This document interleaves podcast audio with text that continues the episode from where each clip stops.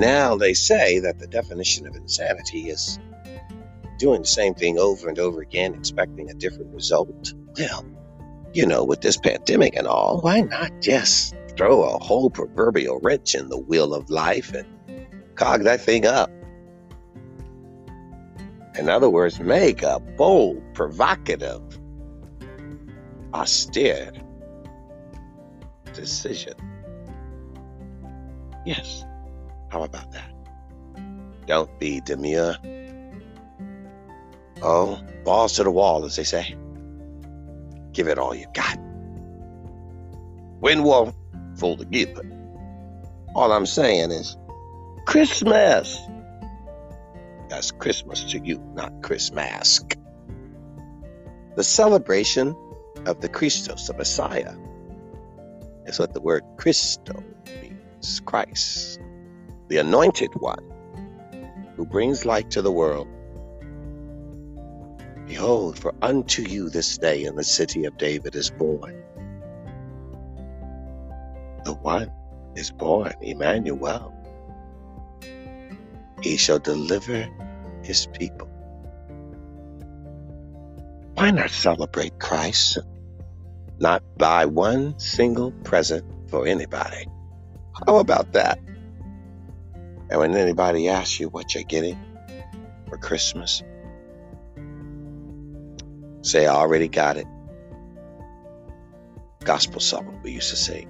I got it, I got it, I got it, I got it. Something about the Holy Ghost I cannot explain. Oh, I got it. Yeah, I got it. Did you get it? Well, there be no Calvary and Easter, no Resurrection Day without Christmas. Jesus was born. Yeshua, Joshua, the deliverer, the savior, the redeemer that you all say you believe in. Do you? What greater gift could you give than the acknowledgement? I'm not going to make this day about you. And I'm not going to make it about me. I want this Christmas, this Christmas, dun dun dun dun dun, dun, dun forget about the mistletoe. Yeah, this Christmas, I'm not gonna buy a present for anybody. I'm gonna do what? I'm gonna celebrate Jesus, the greatest gift of all. We've all got it.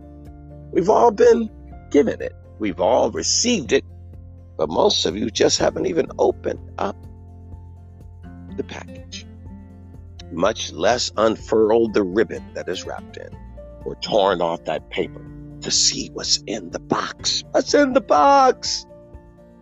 Salvation, redemption, joy overflowing and full of glory, right decisions, the promise of a better life, here and one eternal there. You already were given the box on a different kind of tree, a wooden plank, where they nailed his hands and feet. That was the world's true Christmas present. Oh, it was red on red with the blood that flowed from his side. What can wash away my sin. Nothing but the blood of Jesus. You see, he was and will always be the only saint who came to give you a gift. Whether you were good or bad because the world was already bad, hmm. already condemned. You didn't work for the gift, you didn't earn it, you didn't merit it, you didn't even deserve it. It was His gift because of Him, His love, His jolly joy, His happy, bright outlook for you so that you can wake up from the sleep of your death and see the lights of life. the light of it all, and the tree of life, that present with your name on it, your name on it, Richard, Robert, Daniel, Casey, Michael, Miles, Mick, Nick, Stephen, Jack, Frosty, Rudolph. Shall I go on? All of you, your names on that box. That present's for you. And he hung on that tree, as they say in the gospel soul song. He just hung his head and died. That's what makes Christmas so amazing. Can you not this year get a present for anyone and remind everyone that it's because of the one, that one, that baby wrapped, so they say, in swaddling cloth in a manger. It was the greatest gift of all, and we've already received it. We've just not used it, kept it on a shelf, or kept it in a box unwrapped. Maybe we didn't want it because it was in a box too small and we wanted something bigger, fancier.